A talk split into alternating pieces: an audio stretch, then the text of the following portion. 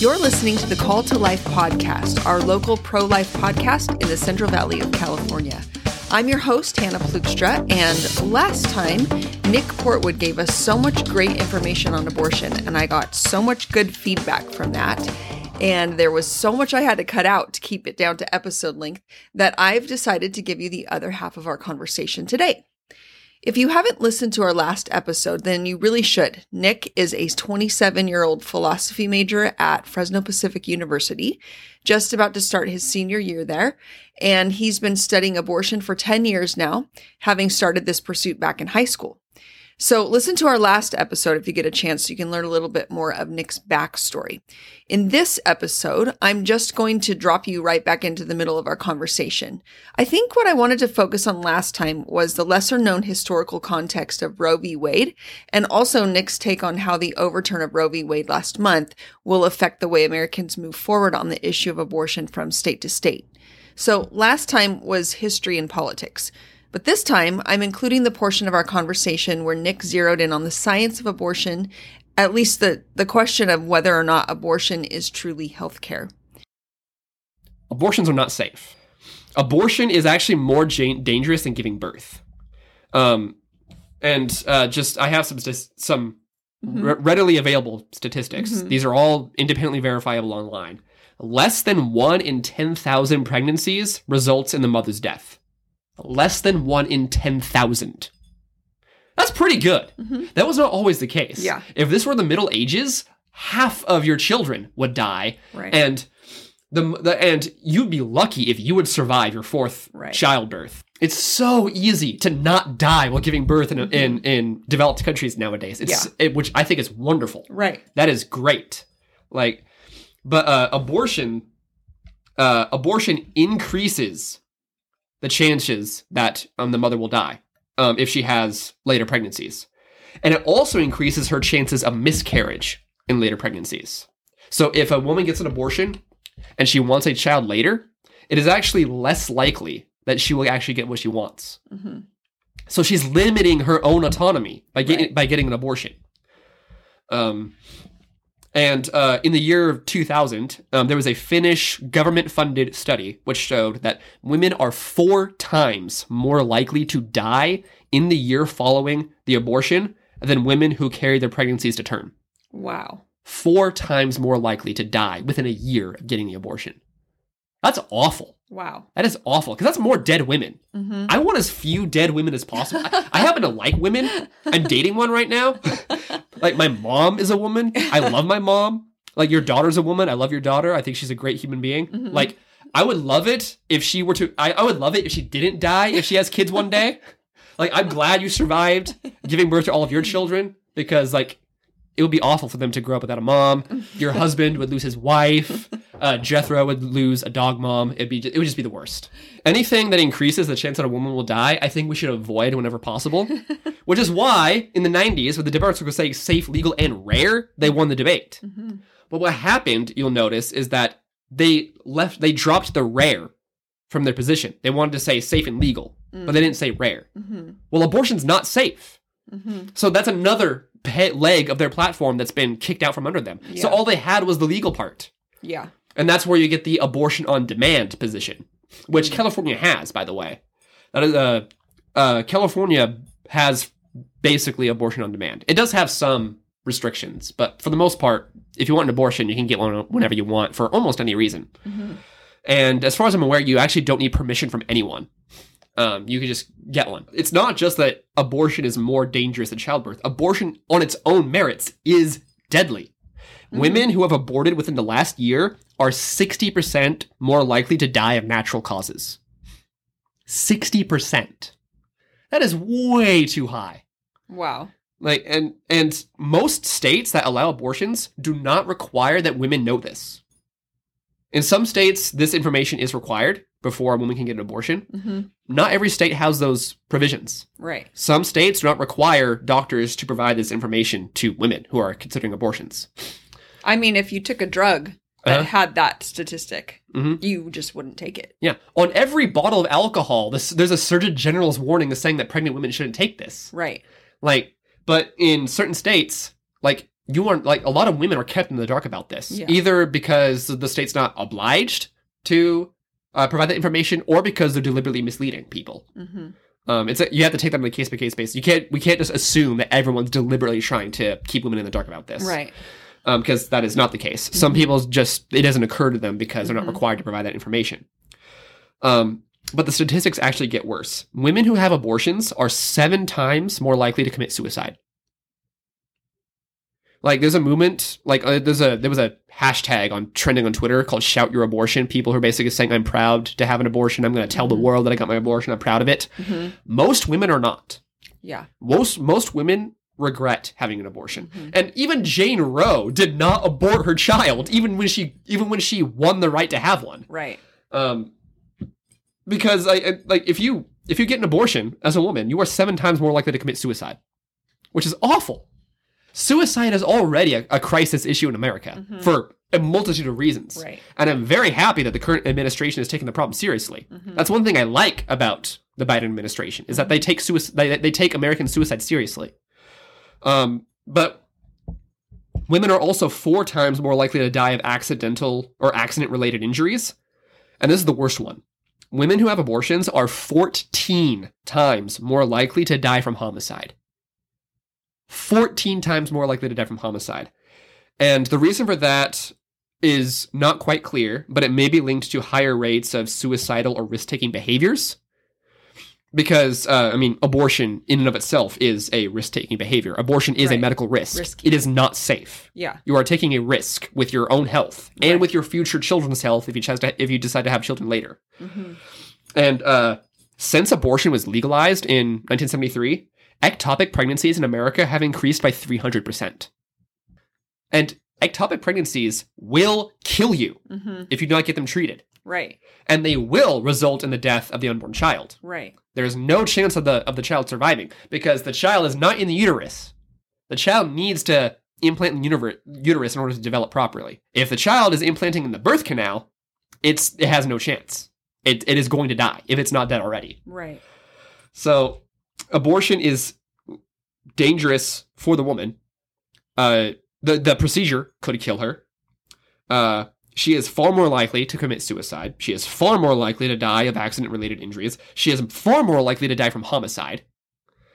And every single abortion results in the death of a human life. Mm-hmm. And that's and it's like and and this is this is a this is this is a medical opinion, not a pro-life opinion. Yeah. All abortions terminate prenatal life. That is the medical terminology. Mm-hmm. It's in this book by Raymond Deviter, Practical Decision Making in Healthcare Ethics. This is taught in secular universities, mm-hmm. like like Emmanuel College, uh, Boston College, like Harvard, mm-hmm. uh, Johns Hopkins, like like yeah, you name it. Like abortions terminate prenatal life, which even, is what they are trying to do. Yeah, that's the point the of definition. Abortion. That is the point. Like, yeah. even, like Pla- Planned Parenthood right. signs off on these statistics. Right. This this is the kind of stuff that I think more people need to be aware of yeah. because, like, th- like this is why I think this is why uh, the pro the, the pro-choice position has lost the debate. Mm-hmm. This is why Roe versus Wade was overturned. Is because the safe, legal, and rare position that the Democrats had in the nineties was abandoned. Mm-hmm. And it was not only abandoned, it is no longer sustainable. Right. Because... not possible. Yeah. Because this, because more and more studies are showing abortion itself is not safe. Mm-hmm. And I would I would argue that abortion isn't even healthcare. Yeah. Like, when it has this much... oh, yeah. These many risks in Japan, they actually have this um, practice called um, mizuko kuyo, which means a... which literally means water child memorial service. Um, so a mizuko, a, a, a water child, is a the Japanese term for a stillborn, miscarried, or aborted baby. The water in this case refers to the water of the womb, the amniotic fluid. And um, it's a mo- memorial service that um, Japanese women or Japanese families will have for these uh, unborn children who have died. And there are several reasons why these, why this practice exists. One is because the parent is experiencing tremendous grief or regret, mm-hmm. or um, it's a desire to comfort the soul of the baby, because um, many Japanese believe that everything has spirit, including unborn children. So they want to uh, basically comfort or soothe the soul of the baby. Um, this service is also per- performed because a woman received an abortion and she feels guilt and, mm-hmm. and wants to reconcile with the spirit of her aborted fetus. Or sometimes it's out of fear of retribution by the spirit of the child that she aborted. Wow. And this is a country where almost like less than, I think like one percent of Japan is Christian. Mm-hmm. And uh, most of the country is only nominally Buddhist. Mm-hmm. Like it's a secular country. Yeah. Um, and it's and it's not clear whether this uh, practice is a has its origins in Buddhism or it just has some things that were borrowed from Buddhism. Mm-hmm. But uh, the fact of the matter is, in Japan, families will conduct memorial services for um, dead babies who were never born, whether it was a stillbirth or a miscarriage or a baby who was aborted, um, because they acknowledge that what has happened is bad. Mm-hmm. Like whether you whether you say it's evil or not, like they're saying it's not good. They're saying yeah. it's bad. It is it is causing either it's it's causing disorder in the family. It's mm-hmm. causing it's a disruption of. Uh, of peace or harmony within the family or in the in the mother's own soul. Mm-hmm. Um, they want to they they believe that the spirit of this baby lives on, so they want to make sure that mm-hmm. sometimes it's about making sure that they're on good terms yeah. with this spirit, because they don't either because they're afraid of revenge or they genuinely feel guilty. And uh, if you'll notice, um, the Japan's position on abortion is much more uh, peaceful, I'll say, compared to America, where we're basically at each other's throats on the issue. Mm-hmm. In Japan, if you get an abortion, you mourn. Yeah. Because they recognize, even even if they even if a mother genuinely believes that it was the right thing to do, yeah. they still feel bad about it. Which is why it's yeah. supposed to be rare. Yeah. And in Japan, and it's, it, it's kind of hypocritical to say we want them to be rare and then to be like pretending like this is a good thing. I think that um, many pro-choice advocates are understating the seriousness of abortion. Yeah. Um. By trying to normalize it, mm-hmm. because the you know, effect that because they're tr- what they're trying to do is normalize it to like remove stigmas, right? But in practice, what they're actually doing is trivializing it. Yeah, like it's this is not it. This is not something that you get in a drive-through. Mm-hmm. This isn't this isn't a happy meal. Mm-hmm. Uh, this is some like it's as a matter of like medicine, it is just traumatic on your body. It's life and death. Yeah, not not just your psyche. It is a trauma on your body. Right. Because uh, your your the, the the female body is designed mm-hmm. um, to carry the baby to term and to deliver it naturally. It is also the case that what biology has already revealed to us is that the body is very good at taking care of itself mm-hmm. and regulating homeostasis. Mm-hmm. When it comes to finding real solutions, it's very difficult to find the proper, like, life-affirming solutions if we're not aware of the facts, which is why I came today with numbers and statistics yeah. and, uh, and you know, correcting misinformation that's being yep. spread on social media by, like, traditional media. Mm-hmm. Like, our, our news organizations aren't off the hook either. Yep. Uh, even um, the current administration has been saying things that are just not true mm-hmm. about um, abortion or abortion rights in America. And what I find especially frustrating is how anytime you correct um, a misconception, at least in my experience from, you know, being a part of this debate for ten for like more than ten years, there's always something that they fall back on. It's it's not even they're not even interested in hearing the debate. They just they want at the end of the day, they just want to be able to have an abortion. Mm-hmm. They don't really they're not really interested in listening to the facts. And mm-hmm. and one reason why I say it is because a lot of times, and this is something that is even happening with, like, members of my own church. They're just like, oh, well, what about the women who conceive out of in like in rape? Yeah. That accounts for less than half of a percent of all abortions. Mm. Less than half a percent of all abortions are performed because the victim was raped. Wow. Because the mother was raped. Less than half a percent.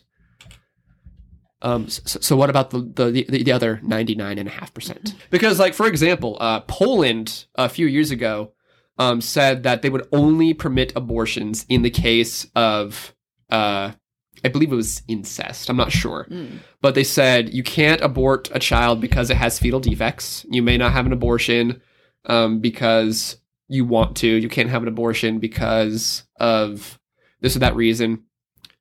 They they allowed provisions, I think, for the case of rape and the case of like certain fetal defects that would threaten the life of the mother. Like they permitted all, they always prioritized the life of the mother. So mm-hmm. like medical procedures to save the life of the woman were still permitted. That got rid of more than ninety percent of Poland's abortions. Wow. What does that tell you? It means that most, most abortions in Poland were not to save the life of the mother. Yeah. Were not because the woman was ra- was raped. Was not because of fetal health problems. It yeah. was because of convenience. Mm-hmm.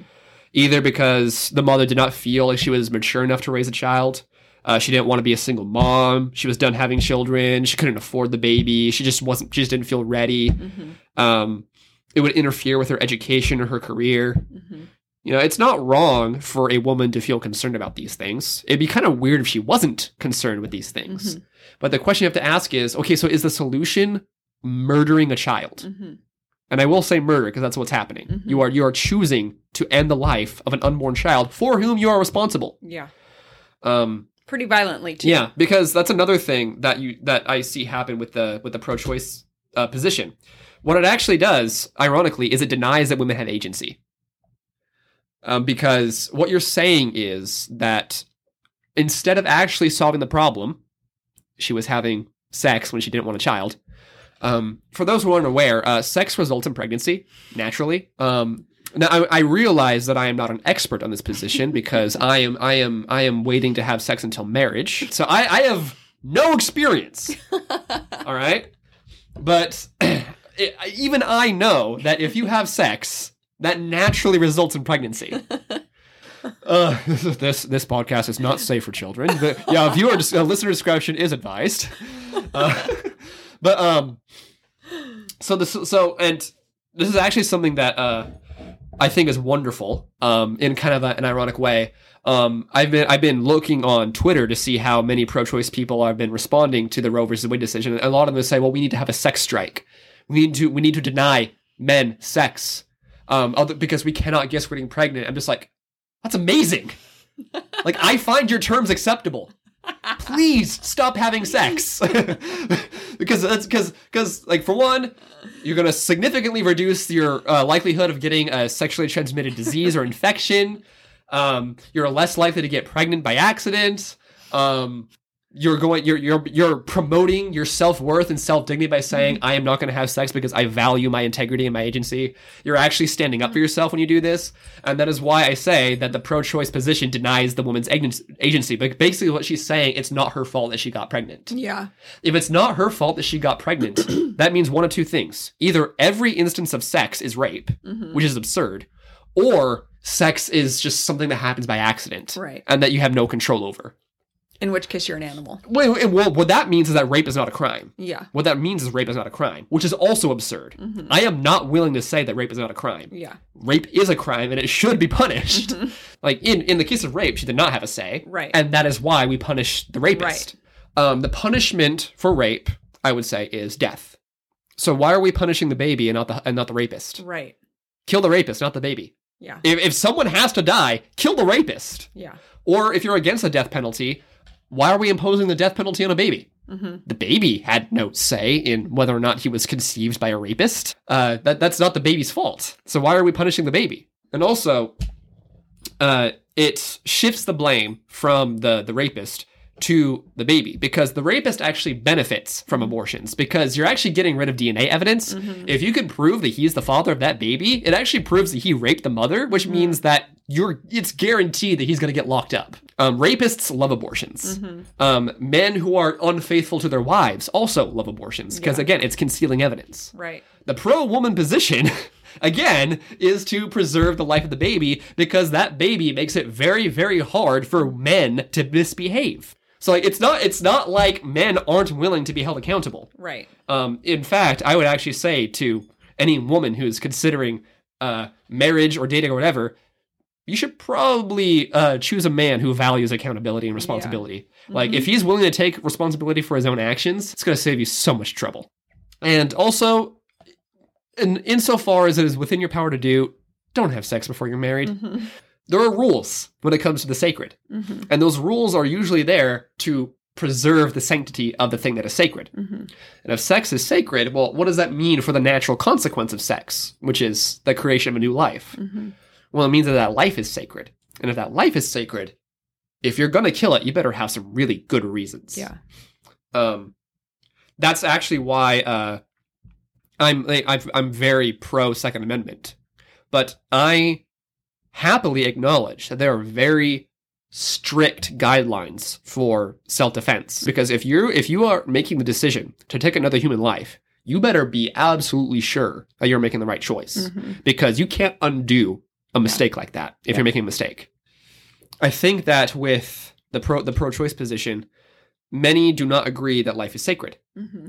Or they believe that life is sacred post-birth. Mm-hmm. But prenatal life is not sacred, which I do not believe is a consistent position. Yeah. And I would also say that a child's thought doesn't lose his value just because he's unwanted. Exactly. Because like in America, for every orphan, there are thirty-six families mm-hmm. l- trying to adopt. Um, it's really unfortunate that there's so much red tape in mm-hmm. adoption, because like there are like cause there are more families that want to adopt than there are children, children. up for adoption. Yeah. And those children are not getting adopted. Yeah.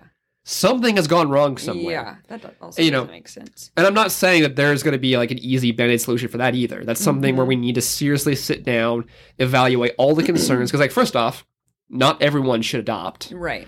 Um, not everyone should be allowed to adopt. Right. Um, should same-sex couples be allowed to adopt? Mm-hmm. Um, uh, the, the, these are all questions that we have to ask. We can't right. we can't just ignore them because we don't yeah. want to have the discussion. Like if we're gonna if we want to like. Because there are children who need parents. Like, it'll yeah. just, it's just so much better for children if they have two parents. Mm-hmm. So making it as easy as possible for them to have, to have parents who will love them and take care of them and provide for them and just, just be good parents to them. Making that as easy as possible while also under, also preventing as many abuses as possible. Mm-hmm. That's hard. Yeah. Which is why I'm glad that uh, the Supreme Court has made this a states issue, so each state can decide for themselves how best mm-hmm. to approach the issue. Yeah, um, this is actually mo- it's it's more power to the people to actually have this discussion. Though, yeah, this is not the end. This is just yeah, the beginning. Right. Um, this is the, now is the time for the pro-life uh, movement to actually put their money where their mouth mm-hmm. is and yeah. say we are going to advocate for all women right. born and unborn and right. all men born and unborn. Yeah. Uh, so volunteer at your local pregnancy center. Um, uh, consider adoption if you have the means to do so. Uh, look into options for fostering. Um, for those who are well off financially, consider paying the medical expenses of, mm-hmm. of people who are like, like as an act of charity, as an mm-hmm. act of generosity. Mm-hmm. But like there are there are so many ways to actually look out for other people. Yeah. While also maintaining that you shouldn't terminate unborn life. Um, right. There are a lot of ways to advocate for all life. Nick, thank you so much for your time and your words and research on abortion. I think most of our audience is probably nodding their heads in agreement that we want to see abortion stopped in our country. But the real reason abortion continues to be a problem is that people continue to find themselves in hard situations where they don't know what to do. And as Nick's observations suggest, even those who have had abortions aren't usually singing abortion's praises. Abortion really hurts people who are already hurting, and hurting people need grace. The alternative to abortion is grace. And that's why we can't harness judgment and condemnation as ways of combating abortion. It's grace, God's grace, that leads people to safety. And where there's safety, there's repentance. And where there's repentance, there's restoration. So I want to talk a little bit about the biblical idea of grace. Grace isn't just some flimsy feel-good gesture of brushing off sin like it doesn't matter. Grace in the Bible is a tangible, weighty thing. Grace is food, water, a hug, time, valuable resources. It's power being poured into empty space. Grace for abortion isn't just being nice about it. It's about coming into the hurt, the unexpected pregnancy, and all the fear, worry, shame, and even physical tangible need that pregnancy creates for someone, and beginning to meet those needs. And that's why I love Nick's suggestions at the end of this podcast. We can't just come against abortion philosophically, saying why it's wrong and yelling at the people who are doing it. Better to come against abortion by meeting the needs that are making abortion seem necessary to people. Like, hey, you don't have to terminate this pregnancy because God has everything you need to go through with it. And we're here to deliver on that. We'll back you up with God's resources that never run out. I've been thinking a lot about John three seventeen, which tells me that God didn't send Jesus to condemn the world, but to save the world. If God didn't send Jesus, his perfect son, to condemn the world, then why do we so often act as if he has sent us sinners to condemn the world? It just doesn't make sense why we would think and act and talk that way. No, we're recipients of Jesus' salvation and the beneficiaries of his grace, of all the riches that God poured out on him, which are poured into his church. We need to receive his grace so abundantly that we are overflowing with it into the lives of others. When something as real and gritty as pregnancy happens, there are real, actual needs. And when pregnancy happens outside of marriage unexpectedly, those needs are doubled or tripled. Joy, peace, love, and faith come in tangible, visible, measurable, and powerful packages that meet actual earthly needs. Church, let's fight abortion with grace.